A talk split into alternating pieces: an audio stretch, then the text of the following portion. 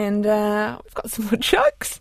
I've never seen the texts be so busy before. I know. And so, um, uh, pleasant.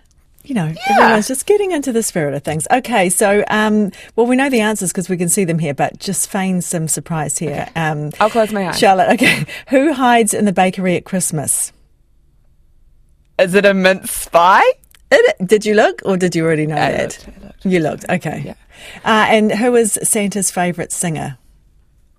I'm going to just read this one. Elvis Presley. Yes. Yes. Okay. Well, I'm not going to look. You can Okay, re- close do your a eyes. couple for me. Right. Um, what's good for water on the brain? Oh, I saw this. I did see this earlier.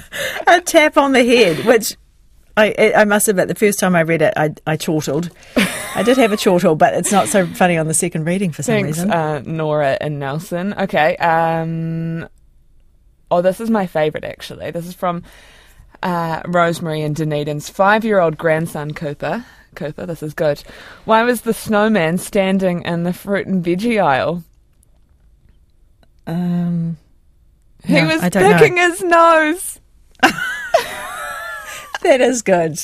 Oh, five year olds is- do love a picking their nose joke, don't they? Good on you. yeah. Okay. Well, we will keep these coming through the morning.